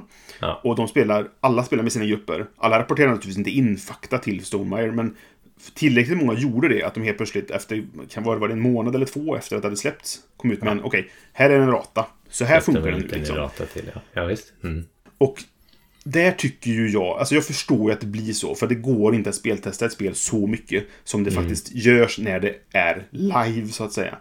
Men det var ju ett spel som uppenbarligen inte var speltestat tillräckligt mycket. Kanske för att det inte gick. Eller så. Kanske för att Men, det inte gick precis. Nej, Och då är det väl det ett ganska bra sätt att äga problemet. Att man, Absolut. Att man ber folk liksom rapportera in hur det gick Mm. med den faktionen. För att man är lite så här, man vill veta liksom hur... Ja, men visst. Men jag, jag tycker det är jättebra att de hanterar det på det sättet. Sen är det så här, man, det, det gick rätt fort innan ni tyckte att vi behövde errata det här. Liksom. Men det är bra att de gör det på det sättet. Det är bättre än att säga Kom tillbaka när du spelat det 30 gånger. Det som var Grand Rogics reaktion liksom. Eller, liksom just så här, eller Eric Lang som var pff, nej. Okej, con- conversation over. Ja, jag förstår. Jag ska vara tyst nu. Liksom. Ja, men det var lite så. Han var jättetrevlig och inget, ont om Eric Lang som person. Liksom. Men, men han, han bara sa, nej, det där är ingen grej. Bara. Okej. Jag hade inte riktigt formulerat klart tanken då. Så att jag, skulle jag träffa honom nu skulle jag kanske kunna ha konversationen på en helt annan nivå än vad jag, vad jag kunde ha då. Liksom. Och dessutom så att han inte och, och höll på att lägga fram sitt Rising Sun-prototyp. Precis. Men ja, Jag är ju också, som, som en lite, om jag ska svara på den frågan själv. eh, Mm. så jag är ju väldigt förtjust i Root alltså. Vi har ju pratat om Root då. Men, Mm. jag har ju bara eh, spelat Root en gång. Så jag, Ja, därför har jag lite svårt att uttala mig i djup på det spelet. Men ja. Jag har nog bara spelat det tre gånger. Men jag har aldrig Mm. riktigt uppfattat det som att en, även med folk som spelat det mer än mig, att någon faktion har ett större övertag ännu, ska jag säga. Um, Nej. Och samtidigt som när vi spelade det sist så var den nybörjaren var fåglarna då. Mm. Som väl är ganska så... Alltså det är ganska så straightforward men ändå det är så här eh, rätt svårt ändå att få till det. Jag, jag spelade Fallen när vi spelade, men, men att det gick dåligt för mig den gången var inte så mycket att jag spelade dem fel. Det var mer att jag fick inte rätt kort. För Ja. du måste ju matcha de här. Ska jag anfalla en, en rävclearing så måste jag ha ett rävkort. Eller vad det nu är då va. Och jag fick inte dem, vilket gör att då, då kommer min Ja, precis. eh, programmering krascha.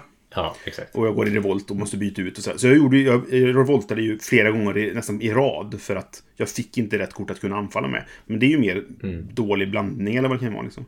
Men den här eh, nybörjaren vann i alla fall Mm. när vi spelade. Ja, det var lite intressant just i ett sånt, sånt asymmetriskt spel. Eh, och det där spelet är man ju inte riktigt klar med, klar med förrän man har liksom testat alla känns det som. Nej, och det, det, det intressanta är att jag har ju pratat med flera personer och de sa så här, ah, men det, katten är ju överlägset bra. Och så pratade jag med en annan person och bara, nej, nej, nej, det, de här Woodland Alliance är ju överlägset bra. Bara, Ja, ni, ni kan ju inte precis. båda två ha rätt, liksom. och det är väl där asymmetrin kommer in då, att de är väldigt bra på sitt sätt, liksom. Och alla fraktioner i Root, där är det väldigt viktigt att de andra kontrar dem hela tiden. Alltså märker jag att det här börjar hända, då måste vi andra kontra det tillsammans, typ. ja, det är sant. Det är sant. Och det, det där är intressant om man, eh, det får man alltid tänka på eh, Illuminati, det gamla kortspelet. Alltså, eh, inte New World Order som var samlarkortspelet, utan det kortspelet som du, du får alltid i en låda, så att säga. För det, det slutspelet slutar nästan alltid med att någon håller på att vinna och alla går in för att stoppa den och så vinner nästa spelare. För att då har alla spenderat all sin, sin, eh, sina resurser liksom. Samma sak med, eh, vad heter det, eh, Kill Dr. Lucky i ett sånt spel också. Som ofta just slutar med att någon säger nu kommer den här vinna, du måste stoppa det. Bara, Nej, men jag vill inte, jag vill kunna vinna själv sen. Och så kommer det till sista personen, men jag kan inte stoppa. Nej, ja, då vann du tydligen. liksom sådär. Men ja, det, det är ju inte asymmetri egentligen. Men eh, jag kommer att tänka på det när man pratar om det. Att det är upp till de andra spelarna att kontra vad som håller på att hända. Liksom. Jag tycker en annan sak är intressant faktiskt eh, med asymmetri Mm. eh, som vi inte har nämnt. Men det är också att man kan ha en favorit. Absolut. Och, och det kan ju vara någonting som gör att man hellre spelar ett spel som man kanske inte skulle testat annars. Nej, just liksom. just att man har spelat tre, tre olika raser då i rot till exempel. Och Mm. så tyckte man att katterna var roligast och då vill man spela det för att man vill spela katterna och kanske bli bättre på att spela katterna. Eller så är det också att man har ett spel som är liksom baserat på någon form av pop- popkultur eller någonting Mhm. sånt där. Och typ exempel Marvel liksom. Ja, men jag vill vara Spiderman. Liksom. Ja, just det. Eh, Men Spiderman är ju bättre än alla andra. Okej. Vad det nu kan vara liksom. Ja, nej, men visst. Nej men jag förstår vad jag menar. Eh, Att man, man kan hitta sin favorit liksom. Att tycka att det här spelet är inte så kul om jag inte får spela den här. Nej. Eh, och sen kan ju det vara, det kan ju vara baserat på två saker. Det kan ju vara att den faktiskt är bättre. Mm. och att man är någon slags powergamer. Men det kan ju också vara på att man, man upplever temat och storyn man bygger roligare om man, eh, om man har den där liksom bandet till den fraktion man spelar. Ja, och jag, jag tror också du kan lägga in saker som att jag har spelat den här förut. Jag vet hur den fungerar. Och därför så kommer jag kunna spela bättre med den. För att jag har, nu har jag greppat den här fraktionen. Eller vad det kan vara. Och då vill jag spela den igen. För då vet jag hur jag ska spela nu. Liksom. Och det, det, alltså, när Grant Rodiak säger du ska spela Cry Havoc 30 gånger. Då förutsätter det också att jag spelar alltid samma fraktion. Så att jag kan spela den på per, Okej. det perfekta sättet. Och Nisse kan spela på den andra fraktionen på det- perfekta sättet för, för den fraktionen. Liksom. Mm. Men jag, jag förstår absolut. eh, Man, man, jag, jag gillar ju lila till exempel. Så jag spelar gärna lila färgen. Och är det så att den lila färgen har en viss... Alltså, om det finns en asymmetri som är kopplad till spelfärgen liksom.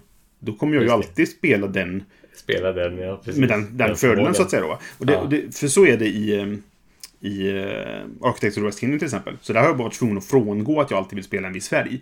För att då kommer jag alltid få spela med samma. Och det vill jag ju inte. Ja. Där vill jag ju testa de olika liksom. Mhm, Sådär. Ja, jag förstår precis det där. Det, det, det är ett problem vi också har haft. Ja. Vilken är din favoritfärg i spel? Oj, det, här måste vi göra ett avsnitt på. Okej, ja, bra. Då tar vi det annan gång. Jag har avslöjat min nu. Så att, eh, det, det blir inte så Ja, hemligt. du har ju det, precis. Men jag har ju en, det finns ju en hierarki. Så vi kan prata om, om, eh, så om det inte finns den här, vilken tar jag då? Det kan vi prata om i ett, Ja, avsnitt. precis. Mm. Spela färger. Ja, nej. Ehm, sanningen är väl att jag, jag har snarare färger som jag aldrig spelar. Men Nej, jag nej, kan nej. tänka mig ett ganska brett spektrum. Just det. Ja. Mm. ja, ska vi... eh, Känner vi att vi klarar med asymmetri där? Det finns säkert jättemycket mer att prata om. Och som sagt, om ni lyssnar på detta och har åsikter om detta, hör jättegärna av er. För jag tycker det här är ett väldigt spännande ämne som jag jättegärna diskuterar med någon annan. Och ni kanske kan få upp mina ögon för någonting som jag inte, absolut inte tänkt på hittills. För att, alltså, jag har skrivit en artikel om det, men nu har jag ju fyllt på den artikeln med nya tankar. Som det här med slumpartad startasymmetri och om man ska, ja, hur man ska, ska diskutera fraktionsasymmetri då. Ehm, så att, Mm. har ni tankar, hör gärna av er med dem. Utmana Brisse helt enkelt. Ja, men precis. låter Jättegärna. Utmaningen här. Ja, precis. Ni kan utmana mig också, men det är nog inte lika roligt. Nej, men jag, jag vill jättegärna höra era tankar ifall det finns några, för att jag, det, jag har ju inte alla svar här liksom. Jag har mina tankar, och om de stämmer eller inte, det vet jag inte. Jag tycker i alla fall att de är väldigt sunda. Det här är kul att prata om med dig. Mm, kul, tack. Då går vi vidare till nästa programpunkt. Här kommer trudelutt.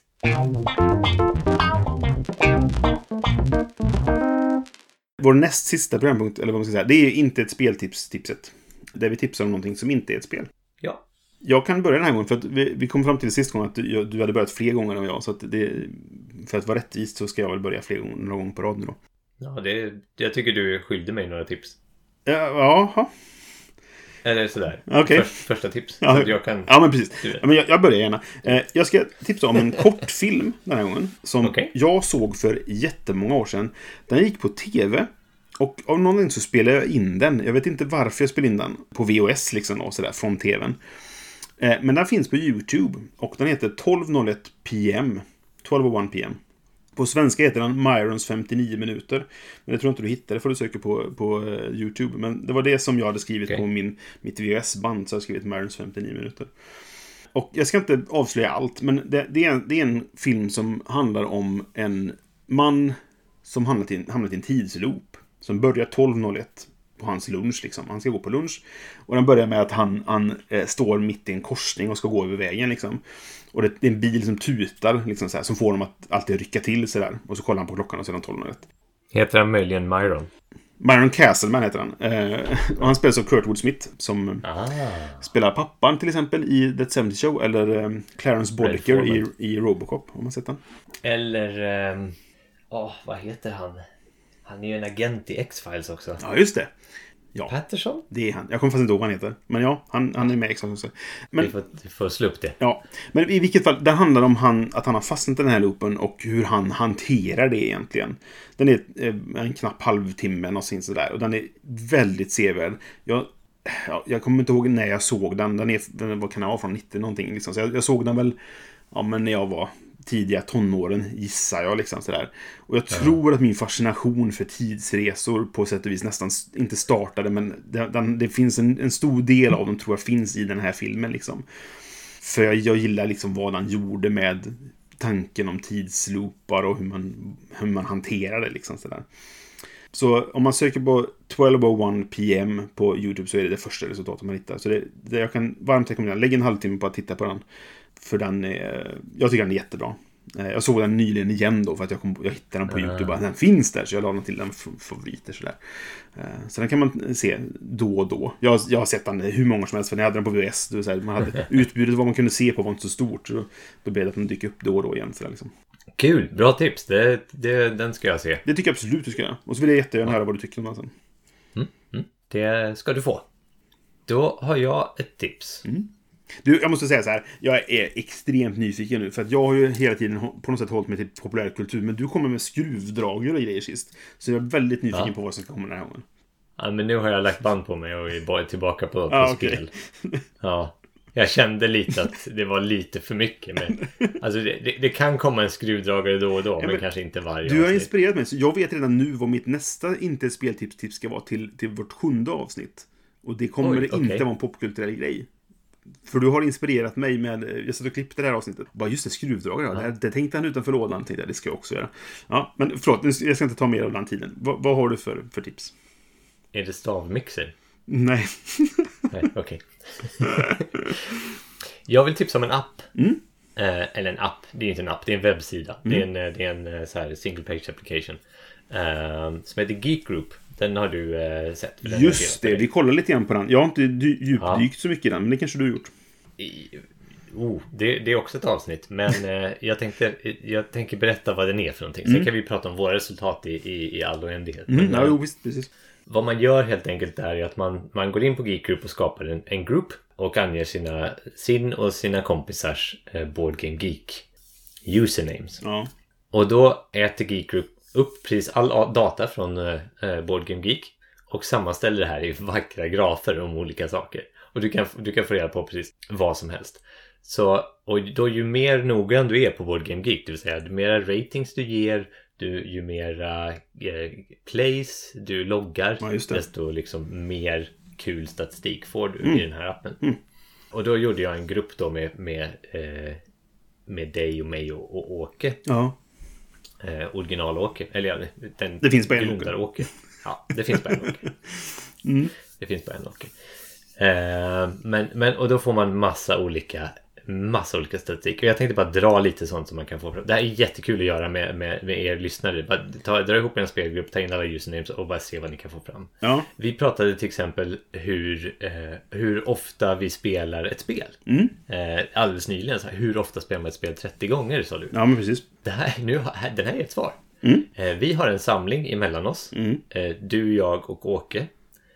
På 1340 spel. Ja. Eh, Och det- hur är det med det- överlappet där? Om, om både du och jag har ett spel, kommer det vara med två gånger då? Bra fråga. Jag tror att det också har med eh, owned. Alltså spel man också har ägt.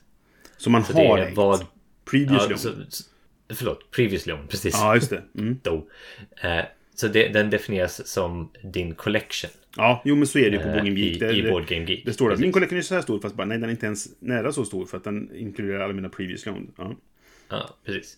Och då om man hade varit bra på att logga då hade man kunnat tycka att det var kul med nästa statistik som ju nog inte stämmer i vårt fall. För det står att vi har spelat 33% av de här spelen tillsammans. Ja, okej. Mm. Alltså inte tillsammans men så här, Nej. de är sp- spelat. Så att, men det är för att vi inte loggar spel. liksom. Nej, men precis. Men där skulle man ganska lätt kunna föra statistik på vilka som är sin egentligen mm, käll for opportunity. Mhm. Men där är då, och igen beroende på hur mycket vi loggar. Du och jag är ganska bra på att logga spel till Ja, exempel. sen det börjar med Biggest Stats då. Ja. Med Bigger Steps, precis. För det, går ju, det feedar ju in i det här. Och där står det att vi, vi spelar varje spel vi har en, ett snitt ett- 1,4 gånger. Ja, okej. 43 av spelen har vi spelat mer än 10 gånger. 43 av spelen i våra, av våra 1000, vad sa du? Fyra- 1340 spel Okej. Ja, har vi spelat mer än 10 gånger. ja, ja. I våran samling så det högsta rankade spelet på Boardgame Gibbs lista är det som är rankat nummer ett. Så någon av oss äger alltså spelet som är rankat nummer ett Ja, på Boardgame Geek. Någon av oss äger Gloomhaven. Det är inte jag. Det är inte Åke. Nej, det är jag. Det är jag. Ja, jag ägde det. Så i, om det tar med previous loan så är det två av oss som äger det. Jaha, Enligt ja, den listan. du- jag har ja. ägt det. Då, då får man ju gå in i det här och se exakt vad, vad det betyder. Och det Ja. kanske finns några olika filter och grejer man kan klicka av som jag har klickat av. Jag kommer inte ihåg det riktigt nu för det här är screenshot som jag tog för ett tag sedan. Mhm. Eh, någon av oss äger också det lowest ranking game. Eh, och det har rank 18 641. Ja. Vilket är det? Det, det ska jag ta reda på vilket spel det är. Ja, det är väldigt spännande. Sen kan man också ta reda på så här hur, hur ligger vikten på de spelen? Mm. Hur många är light, hur många är heavy, hur många är medium till exempel. Just det. Och vi har en stor, eh, stort överslag på light och light medium. Mm, det är mitt fel. Eh, eh, ja, det är ditt. Antagligen. Mm. Nej, men mitt också. Ja, okej. Sen kan man få reda på... Ja, det är ju inte Åkes fel i alla fall. Så, så mycket vet jag väl säker på. Jag drar ett par, par grejer till man kan få reda på här, för jag tycker det är roligt. Ja. V- vilken designer vi har flest spel av tillsammans. Ja. Och det visar sig vara Reiner Knizia. Men det är klart att det är för att han har, ju, han har gjort flest spel i världen. Så att det blir ju automatiskt han som folk har mest spel av. På något sätt. Ja, precis. Ja. Och sen slutgiltigen vilket, vilken mekanik vi äger mest av. Mm. Och, den, eh, och då är det Card Game. Jaha. Ja, vad tråkigt. 269 av spelen är Card Game. Gud vad tråkigt. Ja. Men, men då är det lite så här att man tittar, du vet vi tittade på de här eh, te- speltermerna innan och ett, Mm. och ett spel har ju olika liksom, ganska många olika, de har ju bara en mekanik, de har ju flera mekaniker också sådär. Mm. Liksom, sådär lite sådär. Just det. Men eh, där kan man ha roligt och grotta ner sig i sådana grejer. Det, det tycker jag är kul. Så att, eh, eh, och den heter då geekgroup.app heter eh, webbsidan. Just det. Och där kan man då gå in och registrera sig och eh, läsa in collections och få ut den här. Det ska jag kolla lite mer på faktiskt. För det, statistik är kul. Jag sitter och kollar nu i BG Stats här. Eh, på min, min all time statistics. Jag började ju då i samband med Gothcon 2015. Så april 2015 till nu. Har jag hållit på med detta. Eh, och på den tiden så har jag 1596 plays av 500, 579 olika spel. Mm. Och jag har ju faktiskt 29 spel som jag spelat 10 gånger eller mer. När jag kollar här.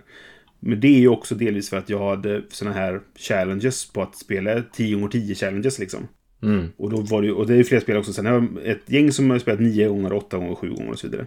Men jag har ändå 29 spel som jag har spelat mer än, än, än eh, eller 10 gånger eller fler.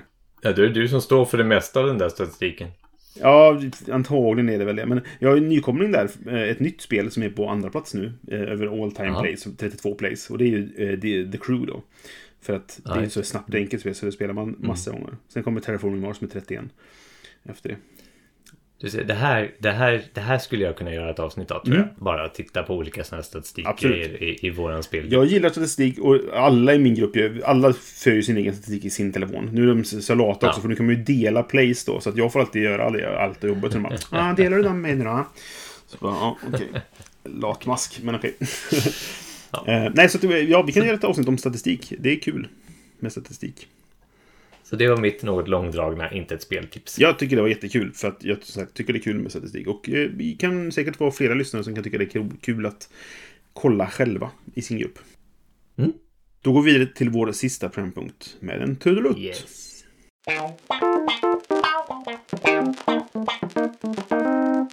Vår sista programpunkt är som vanligt vad ser vi fram emot att spela till nästa gång? Och som vanligt kommer jag inte lyckas uppfylla detta, men antagligen då, för att jag fortfarande spelar och ska recensera. Men jag skulle önska, kanske det handlar om då.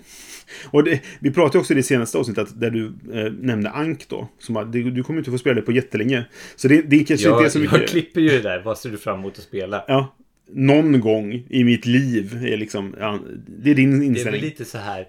Det är väl lite så här. Därför jag har insett att jag får ju spela de här spelen som bestämmer att jag ska Till skillnad från mig, ja. Så därför får jag, ja. eh, Ja, nej, fortsätt. Ja. Nej, nej, men- eh, man får tolka det som du vill. Jag brukar ju oftast typ säga det här skulle jag vilja spela snart. är, är min tanke oftast då. Och det är ett spel nu som jag precis har köpt begagnat faktiskt. Eftersom det snart kommer komma den nya Kickstarter-utgåvan. Som säkert är mycket finare. Och så vidare. Men jag köpte det begagnat för, av någon som antagligen eh, säljer sin kopia för att de ska få den nya på Kickstarter. Säg inte att det är Rococo. Är det leverans? Nej, det är inte. Det är Smartphone Inc. Ah, Ehm, det. Och det här... Vi pratar om det ibland, det här med att eh, The One That Got Away från Essen. För nästan varje år så är det ett spel som släpps på Essen som vi inte skaffar för det ser tråkigt ut eller vad det nu kan vara för anledning. Sådär. Och så visar det sig att det var en klockrent litet spel. Eh, Deus är ju det paradexemplet där då. Just det. Det fick väl du tag på? Deus? Du har... Ja. Ja, ja, ja. Jo, men det var ju ett spel som Jo. vi kollade på i Essen, valde att inte skaffa och sen hörde man bra om det och så skaffade vi det och så var det fantastiskt. Ehm, och Ah, ja, okej, du menar så. Mm, mm. Precis. Och eh, Smartphone har då potentialen att vara det här spelet. För jag tittar på det där nere och bara, det här ser så sjukt tråkigt ut. Det är väldigt vitt och det är väldigt, så här, spelplanen är väldigt intetsägande. Det är någon sorts abstrakt karta över världen och jag bara... Ja. Det ser ut som liksom spreadsheet the game. Sådär. Men jag har hört väldigt mycket gott om det. Och det har varit lite på min lista att så här, det här ska jag skaffa någon gång när jag kan. För det är svårt att få tag på, för det är från ett ryskt företag som heter Cosmodrome Games som eh, de har inte haft liksom en, en distributör utanför dem förrän nu då, när det var släpptes på Kickstarter. Det var väl Arcane Wonders tror jag som, som la upp det som på Kickstarter. Så snart kommer det finnas i alla hus och hem, men eh, inte, inte just nu, inte än. Men eh, så. Så att jag, jag skaffade det och är sugen på att testa det. För att eh, jag har hört från säkra källor att det ska vara bra. Cool. Mm. Ja, det såg ju som sagt skittråkigt ut. Det Men ser okej. tråkigt ut. Jag ska låta dig spela det tror jag. Ja, men precis. Har, det Mike. Delisio eh, är den som har höjt det till skyarna. Och jag litar ganska Ah, mycket på hans omdöme. Så att, eh, ja, det ska bli spännande att testa. Förhoppningsvis. I see. Vad ser du fram emot att spela? Någon gång mellan nu och då du dör. Bra, tack. Det gav mig licensen att ta det jag hade tänkt. Jag hade ett backup. Ja. Jag ser fram emot att få spela Phantom, the card game. Okej. Jag är ju alltså en, en gammal Fantomen-fantast sen jag ärvde min pappas samling Ja. eh, av svartvita Fantomen från eh, tidigt 70-tal. Mm. Och eh, har läst och prenumererat sen jag var en liten palt. Ja. Eh, så att eh, jag är väldigt inne i Fantomvärlden och nu har någon gjort ett Fantomenkortspel som jag först tittade på så här och tänkte, det här var lite, verkar lite konstigt. Så här, vad, Mm. vad är det här för någonting? Det ser lite amatörmässigt ut. Men då var det bara liksom Det var en prototyp. Ja, precis. Mm. Eh, och så har jag följt det här liksom mer och mer. Och så här, nu kom det på Kickstarter i alla fall och det fick ändå rätt bra recensioner och jag tänkte så här. Ja men det här måste jag ju stödja för det är ändå Fantomen. Liksom. Ja. Jag vet väldigt lite om det. Det är ett... Eh, jag tror att det är samarbetsspel faktiskt som man... Eh, Ja, det, det är för en eller två spelare om jag fattar Ja, det är en eller två spelare, Ja. precis. Eh, Och så ska man lösa olika mysterium så här, som, som finns i så här, typ mysterielekar. Och så använder man korten på sån här typ ganska standard i kortspelssätt att de kan användas antingen som resurser eller som eh, att, att betala för att spela ut andra kort eller, eller, eller genom att spela ut dem. Då, precis. Att, eh, Mm. Men på något sätt, någonstans där bakom det faktumet att det är Fantomen så har jag på något sätt läst tyckt mig läsa till att det finns nå- någonting kul i det där spelet också. Ja, det, det har, jag har tänkt på dig mycket just angående detta. För att eh, det, det är en svensk som har designat det. Ja, Och det, vi har pratat om det på, på nyhetsbiten på Mindy och vi har pratat om det eh, alltså, privat med både eh, Thomas Conrado och eh, Mikael från Mindy. Och, sådär. Och de har testat det båda två. För att eh, eh, Thomas ska göra en, en video om det. Och, eller har väl gjort en, en video om det. Och eh, Micke hade fått spela det för att de hade skickat det till eh, det här brädspels... Brädspel och sånt heter det väl. En, eh, en kille som har Ja, Instagramkonto då. Mm, Och jag är ju fullständigt osugen på temat. Alltså jag bryr mig inte om Fantomen överhuvudtaget. Eller jag, jag, jag har läst lite Fantomen, men det, det är verkligen inte... Jag är ju en superhjältesnubbe liksom. Jag är inte så. Så det bryr jag mig inte... Jag, jag går inte igång på temat och därför kommer jag inte backa det liksom. trots att du är snu- Ja, men superhjältesnubbe. Fantomen är ingen superhjälte. Jag skulle inte klassa Fantomen som superhjälte. Okej, ja men han har trikåer på sig. Han har Räcker inte det? trikå på sig eh, med kalsongerna på utsidan. Men, eh, ja. Ja. Nej, jag, jag vet inte. Men nej, jag, jag har aldrig fastnat för Fantomen. Jag läst en del Fantomen ändå, så, här, men, men inte på det sättet. Och... Eh, ja, jag måste ändå begränsa vad jag kickstartar och så vidare. Så att, eh, kommer det ett recension 6 till Fenix så ska jag jättegärna testa det. Och jag har tänkt på dig väldigt mycket för jag vet hur mycket du gillar Fantomen. Så jag tänkte att det här är ju... Du, du lär veta om det annars måste jag tipsa dig om det. Men sen har jag glömt det. Men du visste uppenbarligen om det. Ja, jag har, jag har backat. Mm. Ja, jag misstänkte det. Jag vill också för övrigt hävda att eh, Captain America har också kalsongerna på utsidan. Ja, det har ju Stålmannen också. De flesta har det. Batman har också kalsongerna på utsidan. Det är det mest att Fantomen har randiga kalsonger som just han får höra det så ofta. Han drar nog bort en rande fram när han kissar bakom trädets stam. Som låten går. Mm. O vandrande vålnad kliar inte sviden när du knegar i djungeln hela tiden. Gör som guran och skaffa dig en kjol. Det är bättre under Afrikas sol.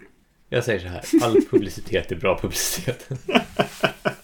Nej, men alltså jag, jag har läst en del Fantomen. Jag tycker det, är- det, är en- det är väl en spännande figur sådär. Men jag har liksom aldrig... eh, Jag tyckte det var tuffare när folk kunde kasta sköldar och vara superstarka. Eller så. Eh, än att slå folk på käften med en dödskalle nyng. Det smakar, smakar men det som baken. För mig, så, för mig så är det någonting som, som det. ligger i DNA. Så att, eh, eh, därför ska det bli kul att få spela, testa det här spelet. Nej, men jag, jag förstår det. För det, jag, det var någon som ställde frågan vi- Vilket, ja, men vilken så här, film eller bok eller serie eller vad det nu kan vara skulle du vilja se ett spel från? Jag, skulle du få den frågan så skulle du säkert säga Fantomen. För att jag vet att det är något som ligger dig starkt eller varmt om hjärtat liksom. Ja, nu ska vi... Ja, oj, oj, oj. Om du får välja, Oj. om du får välja vad du vill. Oj. Nej, okej, vi, ska, vi behöver inte ta det nu. Men jag svarade Westworld bara för att jag precis hade sett tredje säsongen av Westworld. Och jag trodde det skulle kunna bli ett intressant brädspel av Westworld. Speciellt när man tar in det som hände i säsong tre nu då, utan att spoila någonting. Ja, jag har inte sett den, så spoila inte. Nej, det ska jag inte göra. Nej. Men ja. Ja, det, det var väl alla våra programpunkter och alla våra tankar. Mm. och sånt om asymmetri och grejer. Som sagt, har ni tankar och idéer så vi brukar ju lägga upp en, en, i, i de, några grupper när, ni, när, ni, när vi lägger upp ett nytt avsnitt. Så ni kan få gärna kommentera där. Ni kan också kommentera på vår sida på Facebook som är facebook.com spelradio. Eller på Ja. eh, spelradio.se där vi har avsnitten helt enkelt som ni kan eh, kommentera på också. Eller så kan ni mejla till eh, brisse.spelradio.se eller johan.spelradio.se. Vi har en, en Instagram-konto där vi lägger upp lite bilder. Jag har varit lite dålig på det nu för att jag, så här, ja, vi har spelat oregelbundet helt enkelt. Men Och jag har inte spelat alls. Nej, och när vi kommer- Annat än digitalt. Nej. Men det kanske jag kan lägga upp bilder på om ni det kan du göra. Jag la upp lite bilder på när jag spelade eh, Slay the Spire. Men... Eh, eh, och tanken är också att använda den, den Instagramen när vi lägger upp eh, första intrycket. För då kan man ta en kort på spelet när det är uppställt. Så man kan hänga med, titta på bilderna medan man lyssnar på vår regelgenomgång och sådär. Eh, men det finns lite bilder där om man vill titta i alla fall. Vi försöker lägga upp lite när vi får tillfälle. Så kolla där på Instagram. Det är också spelradio, heter vi där med. Och så ska vi som vanligt nämna att eh, Robin Landahl har gjort vår musik. För sex år sedan i och för sig, men det spelar ingen roll. Han Lika aktuell idag. lika aktuell nu som då. Ja, har vi något att tillägga? Nej, Nej. spela lugnt. Spe- Spela lugnt. Just det, catchphrase skulle vi hitta på en. Men eh, vi kan, eh, vi kan köra med spela lugnt så länge och så får vi se om vi kommer på en- gjorde ju just det, precis. Ja. Vad begär du? Nej, jag är inte helt... Den är inte helt gjuten, känner jag. Vi hade ju den här uh, Vems tur är det? Din boy i spelbukten. Ja, men precis. Som Men- jag i och för sig stal från ett gammalt konventslogan. Ja, det var väl på Halmikon. som. Ja. Vi får se, men vi kan köra med spela Ja. lugnt tills vidare helt enkelt. Så spela lugnt så hörs vi nästa gång. Hej då! Godnatt Chewbacca! Godnatt Hans-Olo. Eller jag menar...